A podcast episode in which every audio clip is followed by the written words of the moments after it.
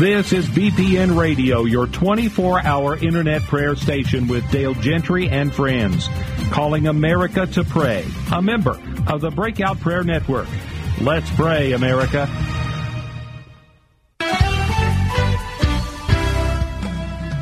It's time now for the Warriors Watch with Pastor Callie Hargraves here on BPN Radio. Second Chronicles 23 6 says, And all the people shall keep the watch of the Lord. Now, here's your host for the Warriors Watch, my friend, Callie Hargraves.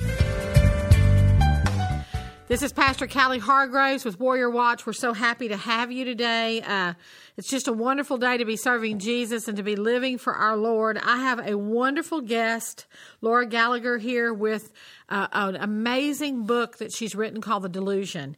And um, this is a subject um, that I think needs to be talked about. I think we as Christians need to understand that m- most of our battles are we can't even see a lot of times what we're fighting, but the Lord wants to fight our battles for us, but we need to understand what is out there. So, Laura wrote this book that was really, really um, a, has already been a blessing to so many people, and it's been an eye opener about spiritual warfare. So, Laura, you want to just kind of read the synopsis of the book? You sent me the synopsis. It's a a, a guy by the name of Owen Edmonds, and he's in his senior year. Can you tell us a little bit about just um, an overall viewpoint of the book?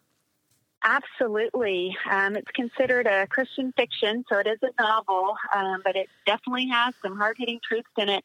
It's about a young man named Owen Edmonds, as you mentioned, and he's a senior at his high school that he's just recently moved to in Masonville, Texas. And he's had a hard life, and he is an atheist. He just has no reason from his worldview to believe in God. And when he arrives at this high school, he, he shows up in the middle of this horrible suicide epidemic that the school is struggling with. And um, his goal is just to, you know, graduate and get out of there. He's got plans um, for college, very ambitious plans. But he ends up having his own near death experience and then begins to see things in an alternate realm that he just cannot understand.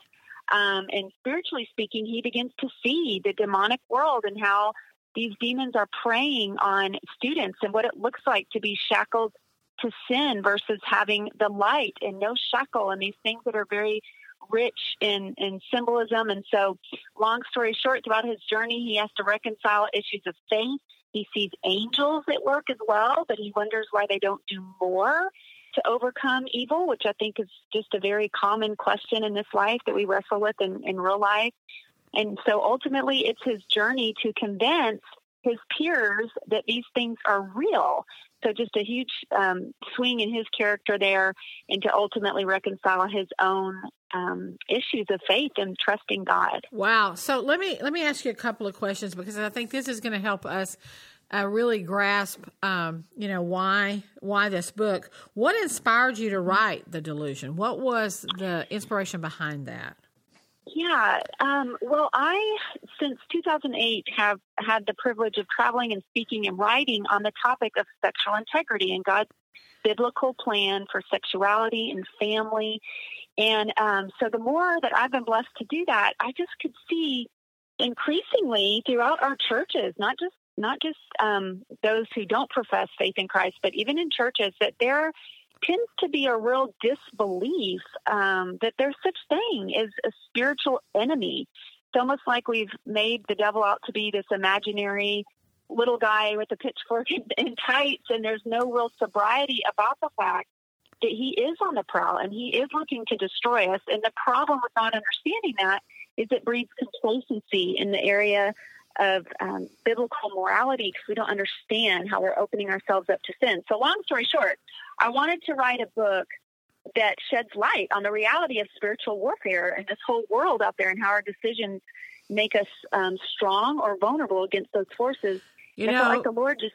You know, it's, ahead. it's Go ahead. interesting to me that we as the Mhm. church, and you're so right, Mhm. want to dummy Mhm. down our overall experience with the Lord and even dummy down topics and conversations about spiritual warfare. We don't even want to go there. We don't want to, some people Right. don't even believe it. And then, Mhm. but the world is more um, in tune with that there are actual there is actually another world and they put it on all the movies and they put it on i mean you you know 25 years ago you didn't see mediums on general television no I mean, you didn't now you see mediums you see um, you know, basically uh, every kind of false. I mean, they're moving in a power. There's no doubt. Many of them are moving in the power. They're just hooked up to the wrong one, you know. And we exactly as we as the church mm-hmm. must embrace. Um, and understand that there is another world out there and that God has given us victory. So I'm so glad that you were inspired. So through your teaching and traveling, you realize, hey, mm-hmm. the church just doesn't is not addressing it or doesn't believe it or maybe a little of both.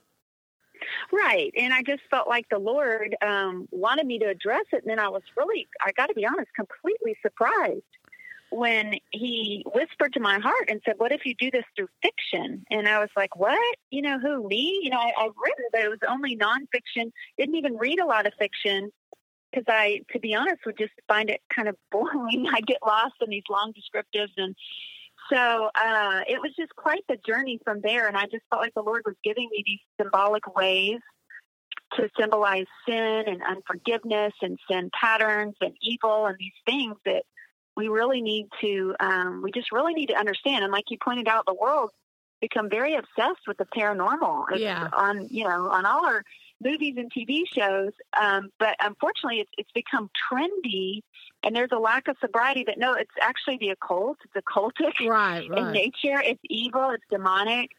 So um, there's an entanglement with the demonic world that people don't even understand. They yeah. think it's just fun or entertaining. They talk about white magic and black magic, but I hate to tell you, all magic is sin. Uh, that mag- right. that is not the kind of you know. Now I'm not saying if somebody does some sort of little rabbit trick or something that being funny or you know. I understand there mm-hmm. are people that that do honest. But when we're talking about white mag- magic and black magic, there are no nice witches out there. There are no nice warlocks out there. And they may say yeah. they are, but bottom line is mm-hmm. at some point, if even if you're not hurting people, the devil's going to hurt you through that entrance and that open door. Um, so what is question. the what is the overall spiritual message within this fictional storyline? What are you what are you teaching and opening our eyes to? Well, it's it's just Ephesians, you know, six twelve that tells us our struggles not against flesh and blood, but against rulers, against the authorities of this, you know, cosmic age that we're in. So it's it's bringing to light that we are wrestling with spiritual principalities um, and really, there's a huge emphasis on on understanding that there's thoughts that come to our minds that are that are from the evil one, yeah. and that we have to learn how to discern what we're thinking about and where it's coming from, and not just accept everything as it's merely physiological or merely psychological. Obviously, we're spirit, soul, and body, and all those factors that work in us.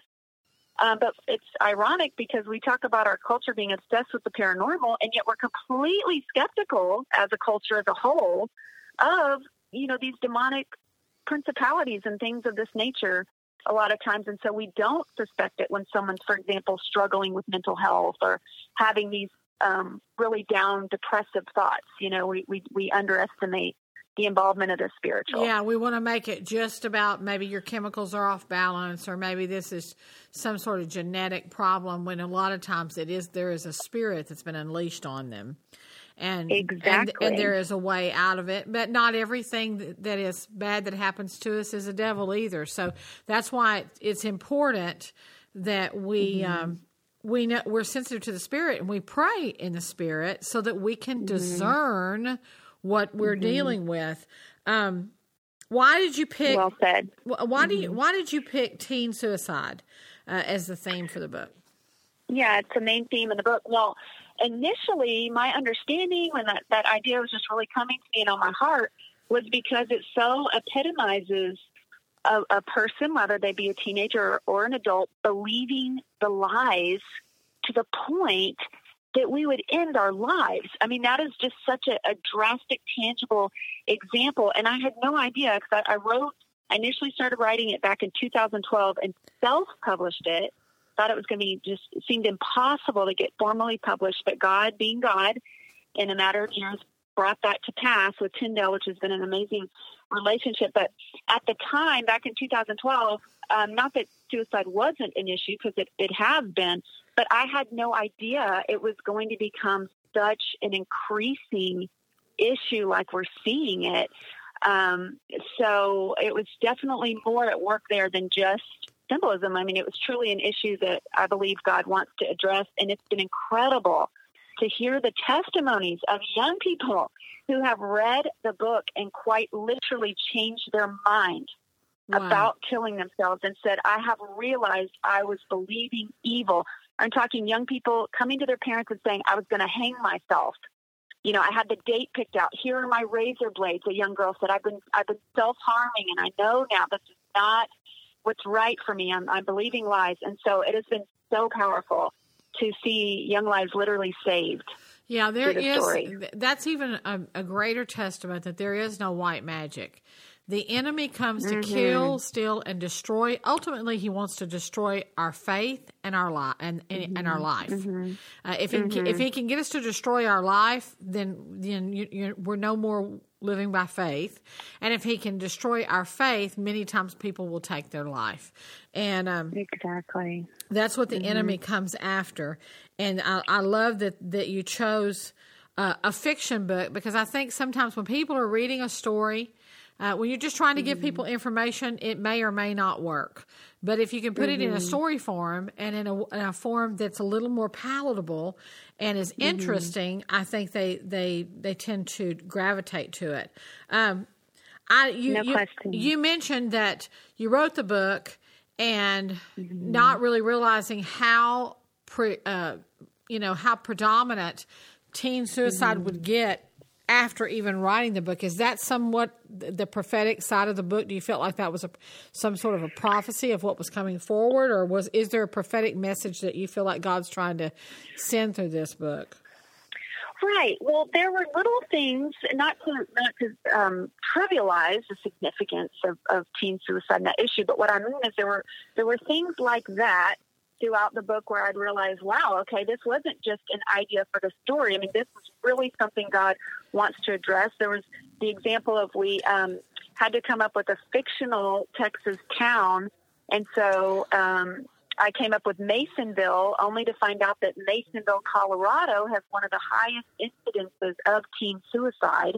You know, these things that would come together that were just kind of interesting. But wow. the bigger prophetic, yeah. Um, the bigger prophetic message was actually, I didn't even really see it until recently. The Lord's been speaking to me about it, as I, especially as I'm working on um, the sequel, because there are books in the series. But I did not even know the word delusion was in the Bible. I don't know how this passage got past me. But in Second Thessalonians chapter 2, the Bible talks very plainly about the lawlessness that will be in the earth and how deceived people will be. And then it goes on to speak again in, in that second chapter of Second Thessalonians. It speaks of the lawless one, talking about that um, Antichrist who will rise to power and be lawless, and he will deceive. It says um, says it right here: the coming of the lawless one, verse nine in Second Thessalonians 2, is based on Satan's working with all kinds of false miracles, signs, and wonders, and with every wicked deception among those who are perishing. And it goes on to say, they perish because they did not accept the love of the truth and so be saved. And for this reason, God sends them a strong delusion. And so I, I'm realizing now, wow, God is trying to use this book series to wake young people up to the reality of Satan's strategies and tactics um, especially in the sequel, gets a lot into how the enemy appears as an angel of light and can have these false signs and wonders. And so it's more than just. I mean, it would be awesome if all it was was a um, a fictional story with spiritual truth, but I, I believe with all my heart it's even more than that. It's a call to young people to discern the times they live in and to wake up and recognize what's coming. Of course, we don't know when that exact day will come, but to be prepared to discern good and evil in this hour.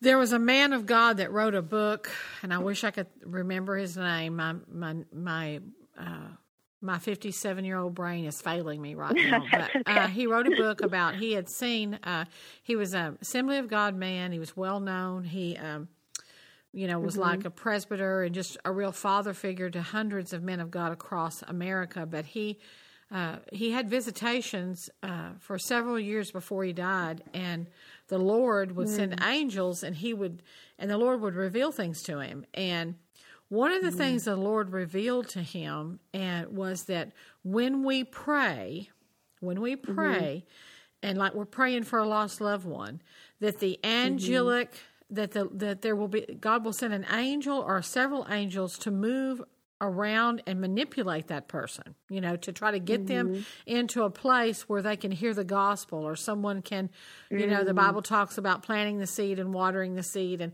that it, and that those angels will work with the Lord to to to go after our loved ones, but we have to pray our prayers no release the angels to do the work and mm-hmm. and many times because uh, the Christian Christians as a whole, we look at things so earthly bound. Like we look at things like everything you see is what it is. But I hate to tell you, everything we see is not what it is. There is mm-hmm. a, a, there is a spiritual realm. Good and evil are always at work, and the power of God is unleashed on the earth through our obedience to pray. Right. And exactly. when and when we pray, the power of God can always whoop the devil's butt. The devil's going to lose, but we have to pray to unleash and and loose the powers because mm-hmm. God doesn't do anything unless it's through prayer. Mm-hmm. And mm-hmm. so when we understand that some sometimes somebody you know Jesus said these kind they they brought someone demon possessed that they had been trying to get uh, free and he said yeah. that, that one comes by prayer and fasting. He says, look, you're not just going to be able to lay hands on that one and that one get free. You're going to have to have some power and some consecration behind your prayer. And so you mm. need to mm. have some prayer and fasting when you go after a principality like that. And when, right. we, when we understand that there is a supernatural a world at work, there is an evil one mm-hmm. at work, but he is nothing when we begin to pray and fast and seek God because God's power can wipe him out at any any point, but we do have to pray. And that's why it's so important that we open our eyes and we begin to pray in the spirit, which I believe mm-hmm. is the really the only way to combat the enemy. Well, absolutely. And that's the thing is that apathy in prayer that we tend to see, I don't want to, uh, you know, paint too broad of strokes and not seeing young people praying and people seeking his face. But from my experience and talking to pastors and things that are happening in our nation, there's there tends to be an apathy in prayer, especially among young people. And that's just a sign that we're not discerning the battle we're in and we're not discerning what's at stake, you know, eternally. I mean, the reality of heaven and hell. And and we're not, like you just touched on, we're not understanding the power of prayer.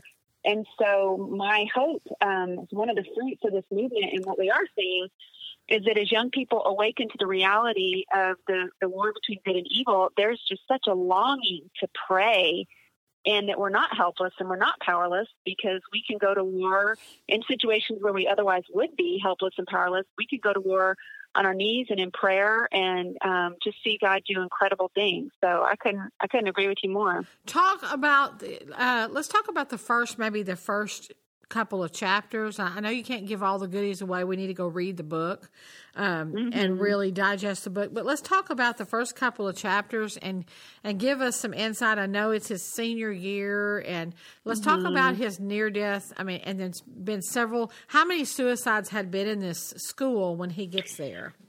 By the time he gets there, I want to say it's eight, um, eight suicides, which sounds, you know, like, oh my gosh, are you serious? Well, right now in Pearland High School, and not just the high school, but the district. I mean, I want to say in the last couple of years, they're up to 14 or 15 by now. You know, it's terrible. It's a tragedy, but these these things are happening. Um, but the character Owen, he's intentionally likable. Um, he has an alcoholic, apathetic mother so while he has a lot going for him, he's certainly not the guy who has it all together. Um, as a matter of fact, you know, if you read the book, the, the reason he's having to move is because of some bad decisions his mother has made. And so um, when he gets there, it's the typical thing. There's a, a, a girl he thinks is beautiful, and he has a girlfriend, and there's things in there that young people will really identify with. Um, and he asked some very candid questions. Um, I, I personally am not a huge fan of these Bible based stories, or about whether it be a movie or a book that just puts a pretty bow on everything. Like, um, you know, like life isn't gritty and hard and raw, and sometimes Sure. you pray and wonder why it's taking so long. I mean, and, and so anyway, throughout his struggle, we just see him ask some really candid questions, and um, so and, and of course he's sort of desensitized when he first gets there. He's, you know, all these suicides are just overwhelming, and he's pretty much just worried about him graduating and getting out of there. But then he ends up meeting this, I'd call him a mysterious man who offers him um, some water from this water well. And he finds that after he drinks that, he gets extremely ill. But then when he wakes from that experience the next day, he has this supernatural vision. So naturally, he wants to know what's in the water. He goes to this natural, you know, what's the solution? He's very scientific minded. He has the water tested and he wants to cure what he thinks are hallucinations. Um, and then through a series of events, it becomes undeniable that no, I am not hallucinating. Other people are blind to the truth that I'm seeing. And so it's a total role reversal. The atheist trying to convince people that this stuff is real. Um, so it's it's a very neat what you would call character arc throughout the story. That's awesome. That's awesome. Yeah. Um, um, what have you been doing to get? I know now that you're you're published, and um, Mm-hmm. are are you on a book tour? Tell me how you're getting your book out there. Well, honestly, I ironically I had to pretty much shut myself off the last two months to finish the sequel, which is going to come out this fall, which is great. And then Tyndale also has a contract on book three, which will come out in the fall of 19. They've been very supportive and exciting. Excited about this series, but um, I do um, have a series of speaking engagements, and we're always promoting it at, at that. We have a Bible study that goes with it called For Freedom, and Awesome. I get yeah, it's it's been it's been incredible, and I and we just released that. Gosh, I guess it was early December, so it's not been out very long. But we're getting reports of um, families going through that with their their teenagers and the incredible things it's doing, and then groups are starting. Groups where teenagers' parents are just inviting their um, teenagers' friends to the house. Um, and so they're inviting them over. Um, but really, we are praying and searching for ways to continue to get the book into young people's hands. I do have a partnership with Fellowship of Christian Athletes, Awesome. and I'm speaking, doing some speaking with them. And so God's definitely opening doors.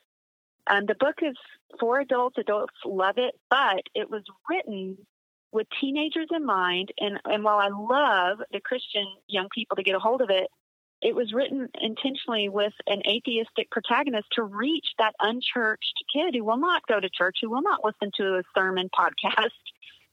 Um, so really, it's going to take a grassroots movement of people getting excited and telling other people, and we're seeing that happen. That's so awesome. So Lord, I Yeah. just as as we're going through this, Lord, I just ask you to supernaturally bless this book.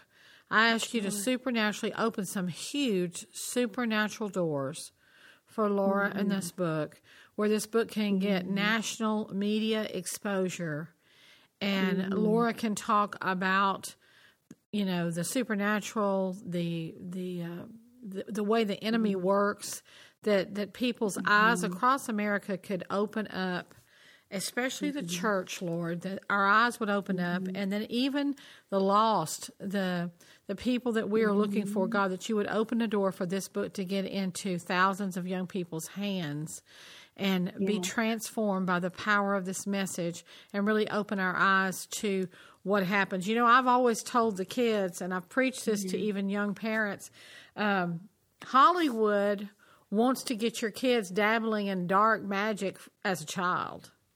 They, Oh, yeah. they're coming after them, mm-hmm. and so if we as mm-hmm. parents are not really careful about what protecting our children, and then mm-hmm. when they get old enough, explain to them this is so important. I think this is great that that uh, there's Bible studies going on with young people. This is great because people do need to understand that we are not all. We're, most of the time, we are not dealing with just flesh and blood, but we're dealing with uh, absolutely principalities and spirits that are that are assigned against us and want to come mm-hmm. after us and our children. Um, we're going to take a short mm-hmm. uh, break, and we're going to have a song here, some worship time, and we're going to come back and talk more about the book. We'll see you in a minute. Great.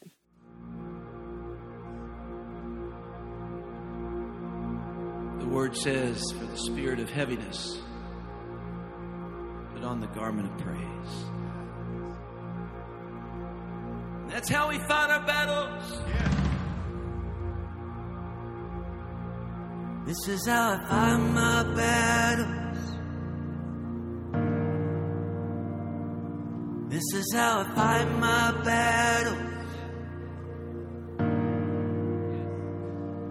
This is how I fight my battles. What we're doing tonight.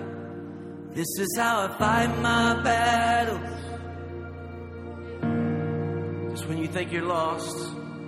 It may look like I'm surrounded, but I'm surrounded by you. Hey. It may look like I'm surrounded, but I'm surrounded by you. It may look like I'm surrounded, but I'm surrounded by you. It may look like I'm surrounded, but I'm surrounded by you. This is how I fight my battles. This is how I fight my battles. This is how I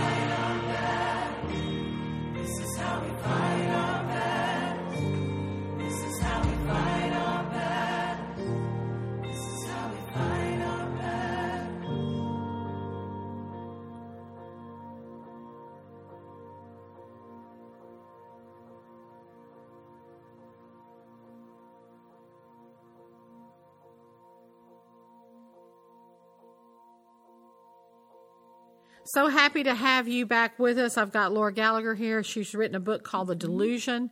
Uh, she's actually in the process of writing uh, a, a, couple of sequels. There will be some sequels to this book. And this is a book that is centered around uh, a high school kid by the name of Owen. He moves into a new town and uh, he quickly realizes that this town uh, and this high school has been riddled with a bunch of suicides, eight suicides in this high school alone. And um, he didn't pay much mind about it until a near death experience himself. Can you talk a little bit, Laura, about what that experience was? Well, yes, he, like I said, he um, has this mysterious man who seems to know more information than he should about Owen.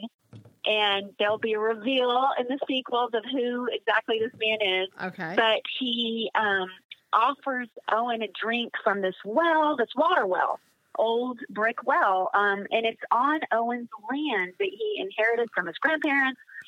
And um, at first, Owen refuses the water. He thinks it's gross. There's probably bacteria in there. This is weird. But then um, he gets to thinking about, wow, how did that man know those things about me? And that well was mysterious because he he thought it's dry, but the old man pulls up the bucket and it's got water in it. So he ends up returning to the well, and and the old man's there again, and he finally talks him into drinking it, and it makes him very ill. Um, which of course he thinks, okay, great, you know, it it was contaminated um, and he literally passes out. He's just his stomach's really hurting. He passes out on his living room floor, and the next morning when he wakes up, he assumes, other than his stomach hurting, that he's fine. But people do not look fine, and it doesn't take long to notice humanity has these shackles and these chains and these cords, and um, throughout the rest of the book, he's making sense of what those are, the very practical side of what those are and why people have those. So you know that is got a lot of that is so Go that is so good, Laura, because you know we we may not always be able to see people the way Owen saw. You know, the Lord opened his Mm-hmm. eyes. He didn't realize it. I'm sure down the I'm sure as the book goes on, the sequel goes on, he's going to realize who's showing him what. But uh, the Lord opened his eyes to the shackles and the chains and the things that the people were Mm-hmm. really dealing with. I was talking to somebody the other day who happens to be a Christian and actually in the ministry. And I realized as I was talking to this person that there was some uh, insecurities that were speaking out, you know? yeah. and I, I just listened. I listened, and my personality is um, I'm not an insecure. I got a lot. Of my I, I got, everybody's got their own bag of potatoes, you know. But I'm Mm-hmm. I'm not a person that deals with a lot of insecurity. I just never have. I was always the fat girl all through school. I was a cheerleader. I was a fat cheerleader. I never I never looked in the mirror and thought I was ugly. I thought I was a cute fat girl. I mean, I for whatever reason I had my sh- situations, but the insecurity was not one of them. So I've never been. I'm I'm just being honest, you know. And uh, so great. so I've never been real uh, compassionate with a lot of insecurity because I just Okay. I just never have. Now it's not something I would show or tell somebody. It was something that would go on mm-hmm. in my mind. If if I realized somebody was insecure, I just and, and I, you know I just go the other way. It just mm-hmm. it just doesn't settle well with me. Okay. okay. So I'm listening to this preacher, and uh, I realize there's some insecurity there, and the Holy Spirit. And I'm I'm a, I'm a bit aggravated. I'm just listening, but I'm aggravated. And Okay. and the Holy Spirit says to me, "Why don't you ask me what's wrong with her?"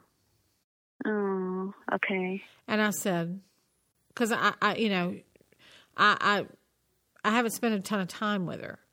And I said, mm-hmm. okay, I'll, I'll, and I, and so I said, Lord, what's wrong with her? And all of a sudden he opened my eyes and he showed me Okay. every, every wound that caused that insecurity. Mm. And when he, ex, when he exposed the wounds to me, my, the mm. compassion lid flew off of my heart and all of a sudden I didn't see her. She didn't annoy me anymore. Mm. Because I saw her with the wounded heart that she had and I was able to respond with the love of Jesus because I wasn't just dealing with the fleshly Callie that doesn't dig insecure people. You know what I mean? Sure, And sure. and so really that's what's happened to him. He's actually seeing the demons that are manipulating people and then you you really start caring about the people that you're with because you realize that they're victims of some demonic spirit that's gotten a hold of them and what you're hearing and seeing is not them anyway. Exactly, exactly. And he comes to understand how these various cords that the enemy uses against people, it represents habitual sin in their life. And there's these chains that represent unforgiveness towards certain people, and the chains lock around the enemy's hand, and they, the, the enemy literally torments people with their broken relationships and their habitual sin and we watch the the main protagonist go from being very self-righteous person to to being very humbled himself and to really really caring about people. And like you're saying that's where we want to get. We want to not view it through eyes of you know a lens of self-righteousness or what annoys us or rubs us the wrong way but really seeing it with compassion. And i have a lot of friends who do multiple friends who do inner what we call inner healing ministry and they do exactly what you're talking about. They they listen and prayerfully find those areas where a person has been wounded, and they bring truth and dispel the lie. And it's amazing the healing that comes to the soul. And these strongholds like insecurity and other things, they can be healed so powerfully by the Holy Spirit. One of the things that I have really been teaching, you know, with our folks here that do inner healing, you mm-hmm. can get healed in a moment with, like you say, through prayer and exposure. But to keep your healing, Laura, you have to mm-hmm. pray in the Spirit. You mm-hmm. have to pray in the Spirit and you have to stay in the Word. Because That's absolutely it, right. that is, you know, I've seen people go through inner healing, and inner healing, I believe in it. I've had, I do it. I've had it done. I believe in it. But it's just there's a, there's a parable in the Bible, and it talks about when you clean the house out, and it's Yeah. it's, it's it's literally it's a it's a, a a type and shadow of us getting cleaned by the Spirit. We clean our house out. We allow the Lord to come in mm-hmm. and sweep it all. But He said if mm-hmm. you if you don't if you don't if you don't fill it back up with the Lord, if you don't stay full of the Holy Spirit, mm-hmm. that that thing is going to come back and it's going to bring seven of its friends with them. And so Yes. you're, you're going to have a bigger problem than once you started. So that's why it's so important as we as Christians, Yeah. when God exposes a lie and brings freedom in an area, and we begin to mm-hmm. believe the truth about who we are and what we're called to do and what our what our mm-hmm. place is in in this world. That's really what everybody's looking for. They're looking for their place in this world. There's a there's a song. In fact, in mm-hmm. fact, one I want you to play that. I want you to play "Place in This World" when we get through. Mm-hmm. Everybody's looking for their place in this world, and mm-hmm. Jesus is the only one that can really reveal my place in this world. And when he mm-hmm. reveals my, not only does he free me of sin, that's that's great. But he wants me to be a victorious Christian on earth. And if I'm Right. walking around bound and living in the past and in fear and in torment of the broken relationships that I've been through or the bad mistake, then I will never find the place, the God ordained place that I am called to function in and in his body. So Exactly. I am so excited that you are writing this. Um, let's talk about um, let's talk about the future books and what's coming next. Um, let's. I want you to kind of d- dive into that. Yeah, well, it's funny you had mentioned the, you know, the enemy coming back with seven more wicked because that's a main theme in the third book that hasn't been written yet, but just that it's mapped out in my mind. But the second book really, uh, like I mentioned earlier, just really stresses and drives home the point of being able to discern good and evil when evil appears good when evil takes on a form that seems innocent and palatable and and and we find Owen questioning, well, you know, I know the Bible says this, but that's that's just a rule. You know, what if I want to be outside of the box with my spirituality? You know, and so we see him just really going down a path and coming to that place where he finally discerns good and evil. And there's some profound lessons in that. Like I said, that that book is called The Legend, and it comes out um, this fall. And then the third book will touch on on that principle that um, you know you were talking about deliverance. I think sometimes we get healed or we get delivered in an area because we're uncomfortable. You know, the pain is staying the same, has become greater than the pain of change. So we seek change for our marriage, or our mental state, our emotional state. But getting the victory and getting free, that's one part of it. But then we have to fill back up with Jesus. We have to replace right. that with a love for God. This isn't just about being, and that's where psychology kind of stops. Let's get you healthy. Let's get you functional. That's great. But we need we need righteousness. We need Right. um, to be like Christ. So anyway, the third book um, really focuses on prayer and on the church needing to come together for the well-being of this town.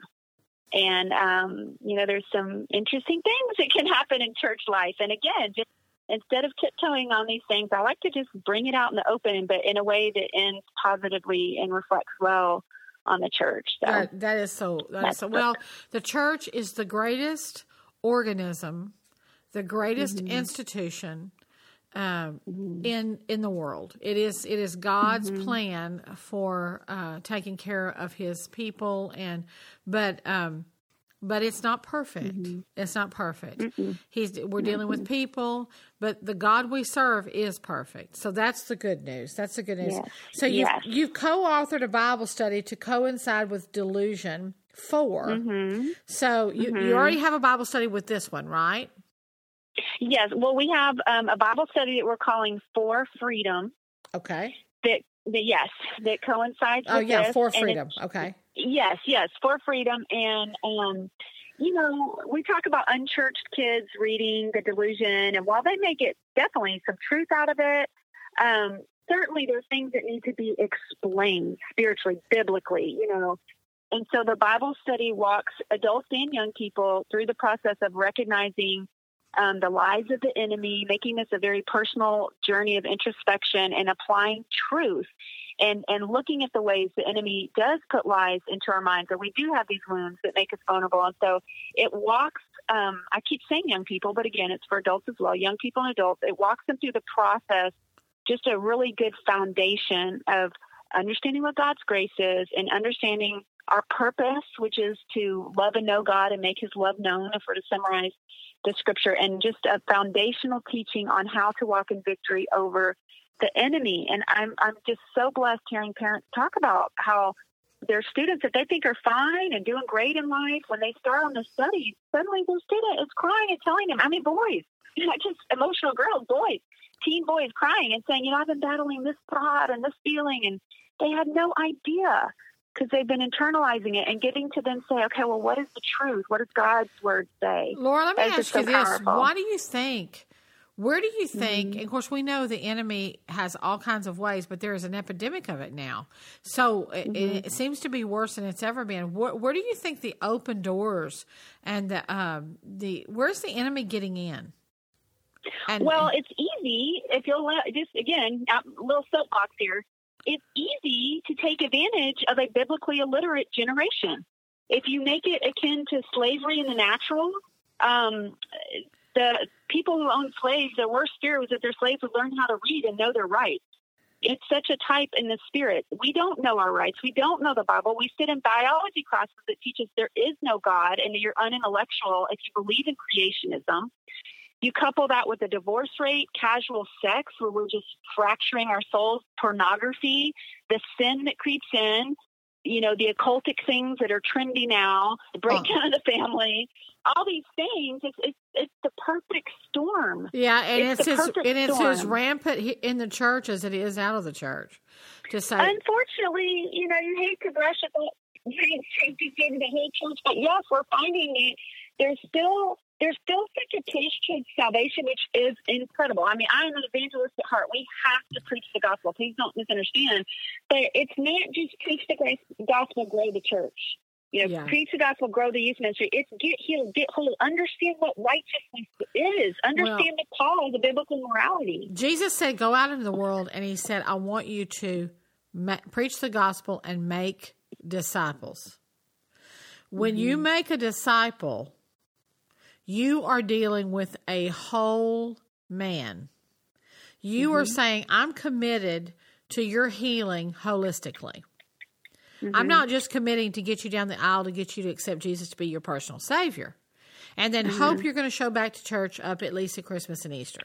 We're we're believing that you're going to get saved, get filled with His Spirit, be delivered of every um, every mm-hmm. stronghold that the enemy has. Mm-hmm. And you know, and I've Laura, I've been in this a long time.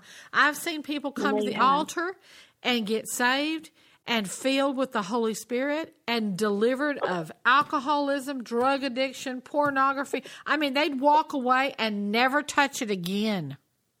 I've mm-hmm. seen that kind of deliverance happen at an altar. And then I've seen people come and get just as radically saved, but go back to their pew and they have to walk through a process of deliverance. And- Exactly. And, it Yeah. Mm-hmm. has to, it comes in pieces.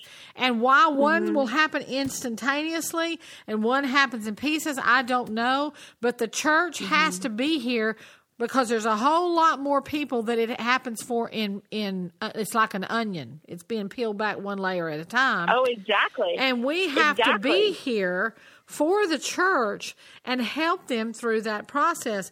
You know, um, when my, my kids were growing up, and my kids have done things wrong. You know, I've raised five kids, and it ain't all been perfect, and they're still not all perfect, but they love Jesus, and we- you know, overall, we- mm-hmm. we're on a good trend here. So mm-hmm. I'm happy, but. I didn't let my kids. Mm-hmm. First of all, for the I was strict Pentecostal for many years. We didn't have a TV. We didn't have one. We didn't own one. And so mm-hmm. they, if they wanted to go see a movie or go see something on television, they had to sneak off somebody else's house to do it because we didn't have them. Mm-hmm. And and I don't mm-hmm. think I hurt my kids a bit. And you Oh, know, no. we didn't have. I never just let my kids watch. When when PlayStation came out, of course, we didn't stay in strict Pentecost, and we ended up getting TVs. But we monitored everything our children watched. We just didn't let our children watch, and we didn't watch a bunch of filth and craziness. Right. I just, I don't watch that. I'm, I'm not going. Why would I want to open my spirit up to that? It's, it makes no sense. And then we didn't let our children. I'll never forget my sister, who's pro- way stricter probably than I am. I was probably the more lenient one of the of the bunch, but I remember her. Um, you know, the kids. We bought some sort of a PlayStation. Something. This was back in the nine. Uh, Um, uh, 2000, early 2000 we had just started the church. It might have been 2002, and we bought. I don't. It wasn't a PlayStation. It was I don't know something like a PlayStation. Mm-hmm. And the mm-hmm. kids went and bought some game. And of course, we knew nothing about these games, you know. So th- somebody took them and they bought some game. Well, when Cindy, that they were in the room, and when Cindy heard what was on that game, there was some, some sort of mm-hmm. kill game, and you know it was just not good. yeah. She went in there and pulled that thing out, broke it into a million pieces, and told the kids if they ever got anything like that that that that that uh, station was coming out of there, never to be seen Yeah. again. I mean, we Yeah. we were probably strict. You know, you would say, okay, Callie and Cindy were strict, but I don't regret that because. You know, you you open the gate for your children to for for the enemy to just go. All the all the enemy needs is a cor- a crack in the door, and he's in. That's right. And and when our kids understand the spiritual fight and when our passion for righteousness is matched with a love walk with God. So this isn't just legalism or we're worried about our reputation. You know, the, what are the deacons going to say about us? When when our kids understand, no, we love God 24 hours a day, seven days a week, and so we what we do, we do knowing He's watching us and with us. That's a whole different slant to it. When you talk about this need to see people get healed and delivered, I like what a friend of mine said. He said, You can cast out a devil, but you can't cast out a broken heart. And Yeah. it takes time to see people Yeah. get healed. And I'm not I'm not accusing this of being the motive at every church, but as long as the focus of the church is growing bigger and not focusing on right, but the people we have, are they healthy? Are they whole? And of course you can't force change on people, but are we doing everything we can to build relationships to where there's even a place? I mean, Sunday morning is not necessarily the place for a man to confess that he's battling pornography or a woman Yeah, that's right. having an affair. So anyway, it just takes being very intentional to be a good steward of the of the people we already have and not grow at the expense of really getting to know people. But I couldn't agree with you more.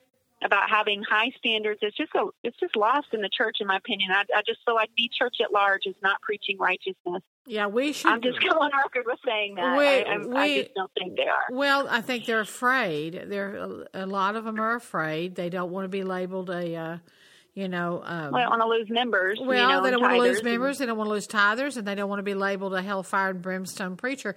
But the thing is, the bottom line is there is there is righteousness that does need to be preached um, Mm-hmm. because people need to know.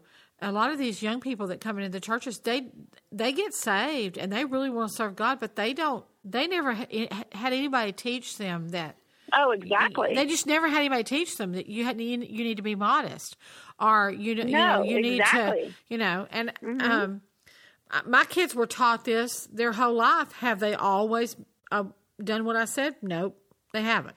But they need to be taught. And then because here's the thing, we we teach and we train and we lead people into righteousness, We lead people into the truth, and then we allow the Holy Spirit to be their God and to to convict them and we and we show them love and we show them honor but we do not Absolutely. we do not um compromise what is right and wrong. The bible is so true. Somebody asked me my stance on homosexuality and i said i don't have a stance on homosexuality. Hmm i don't i don't have a stance. My belief system is what god says. He has a stance on it and i'm with him. But do i love the homosexual? Yes. I love everybody. Of course. uh, I, I have I'll, I'll I will sit down and go to dinner and and be friends and uh, I'll, I'll I'll love any, anybody. But I don't have a stance. It's what the Bible says, and I've ch- chosen to believe and to live my life by what the Bible says. And I think when we take that approach and it doesn't become a you know we don't want to be known as and some Christians are mean. Hmm They're right. That's religion at its worst. Yeah, And that's so- legalism. Yeah. Legalism. Some Christians Unfortunately, you can slip into that ditch real quick. You But can. it, it lacks the love and the mercy and the grace. And of course, of course, like I said, the more, especially in our own homes, the more, the higher our biblical moral standards, the, the more our love walk, our fruit has to be there. You know, Well, to, that- to build the, right foundation. The thing is, Jesus said, He said, "Look, if you can go out and you you can cast mountains into the sea, and you you prophesy like nobody else, and you lay hands on the sick and they're recovered, and you speak to the Mm-hmm. mountain and it's removed." But He said, if you don't have love, it doesn't really mean anything. And so Exactly. you, you're right, Mm-hmm. Laura. As if we grow our love walk, then when we go to instruct, and I found this, Laura, when I love Mm-hmm. somebody and I truly love them, they they Mm-hmm. can take my instruction because they know where it comes from. But you know, Sure. I, I have a I ha, I don't I will not mentor somebody that I don't love. Mhm. Now, if they ask me a question, I'll tell them the truth. But I'm not going to take somebody on to mentor them and really try to help them and correct them if I don't love them because I know it won't go down right. You know, so I love. Sure. I, I think this book is really called of God because it's a it's a great story, but it's done in a way that does not feel uh, religious or hurtful, and I think that is so important. Um, Yes. Thank you. where can people get the book and the Bible study? Tell us where we can get it. Well, the book is on Amazon or Barnes and Noble or any of the major um, retail outlets, and we have links at delusionseries.com. There's links where you can buy them, and on Amazon it's an ebook and it's um, even an audiobook, which is great. So there's a lot of different formats. Yeah, as far as the Bible study, you can also find a link for this at delusionseries.com, but that's through my personal author website, lauragallier.com. I know that's throwing two URLs out there, but if you just go to delusionseries.com, that's where you can buy the For Freedom Bible study. So, How can we be praying for this project and to help move this vision forward? hmm gosh, and that's the thing. We have a team of people that have been praying for years, and that's that's where the power is, as you know. And our confidence is in God. Um, I would just ask, like you already prayed earlier, for God to open doors for young people to to drive the movement behind this book. You know, for young people to read it and tell their friends and um, for schools and churches and these different organizations to get a hold of it and um, just apply the message of the book. I just, I truly believe it has power to transform this generation as they awaken to these truths. Well, so I, I praying, really, praying for young people. I really Go see, ahead. I really see the Lord opening some major doors for you this year, 2018. I see you on a talk show. I believe God is going to help you um, get this message out there. I also see the Lord downloading um, just um, incredible creative ways to paint the picture of His redemption. Amen. And uh, I, I see. I see God giving you incredible creative ways, and I just prophesy and declare Mm-hmm. that you're going to get incredible creative ways to illustrate God's redemption in these books, so that people will see that and they will grasp it, and their hearts will be set ablaze. Because really, Mm-hmm. consecration comes from a love affair. You, you and Mm-hmm. and you're so right, Laura. We must preach righteousness, but righteousness really is just consecration. It's me making Mm-hmm. a deci- decision that I'm going to live a consecrated heart and really Mm-hmm. follow this righteous God with my whole heart and not do anything to displease Him. And I just just declare in Jesus' name that there's Mm-hmm. a, that young people are going to get a hold of this book, and there is going to be a Mm-hmm. holy righteousness and consecration that comes from you, Lord, that drives p- young people to want to serve you on a higher level. It's like when you marry. You know, when you marry, it's not that you don't ever see someone that's a nice looking man or a man won't see a mm-hmm. beautiful woman, but their heart is with their mm-hmm. spouse. And because their heart is with their spouse, their body mm-hmm. is consecrated to that spouse. hmm That's good. And Lord, I just thank you that we are consecrated to you today. I thank you, Lord, that our hearts are consecrated to you, that we make a choice to live holy unto you, not not so that we can check off some spiritual elitist list or so that somebody will think that we love Jesus better than we do. We do it because Right. we love you, Jesus, because we desire your presence, because we desire to have fellowship with you. Lord, I don't want anything to come between yours and my fellowship. And I just thank you mm-hmm. for a movement of young people. I bless the delusion. I bless mm-hmm. this book. I prophesy that this book will go all over the world. I prophesy mm-hmm. that thousands upon thousands of people will read it and be delivered. And God, you will open their eyes to the supernatural mm-hmm. surroundings around them and they will see how powerful they are when they are surrendered to God. I thank you, Lord, for a prayer movement that's coming across America, a prayer movement, God. Give us a hunger for prayer. Young people, Lord. Give us a Yes, hunger for prayer. I thank you, mm-hmm. Lord, for Laura. I plead the blood of Jesus around Laura and her husband and her children. I ask you, God, to put a bloodline around them, the blood of Jesus, and that no enemy can step over that line and wound Laura in any way. I just declare that you are whole, Laura. You will not be wounded in any way, and you will not live with a a, a constant struggle. I see God just giving you. I see you. Uh, there's things that are being clipped off of your wings, and you're flying effortlessly. Uh, last year, uh, you you you tried to fly, but there were heavy weights on your wings. And um, the enemy kept you to, low to the ground, but I see God clipping those things off. And you're flying high in the spirit. And you're flying with the freedom and love and joy and uh, you're you're experiencing such joy in 2018 2018 is going to be a year of great joy for you Amen. You have no idea how on point that is. No idea. So great. Thank you so much. Well, you're welcome, sweetheart. Amen. And I, I'm excited Thank about what God's doing. Uh, it's going to be a great, great year. God bless you. And we'll see y'all next week. as And we're, well. we're going to have Miss Laura back with us next week. God bless you. We'll see y'all Yes. next week. Bye bye. God bless. For the past hour, you've been listening to the Warriors Watch with Pastor Callie Hargraves as your host. For more information concerning this program, go to bpnradio.com.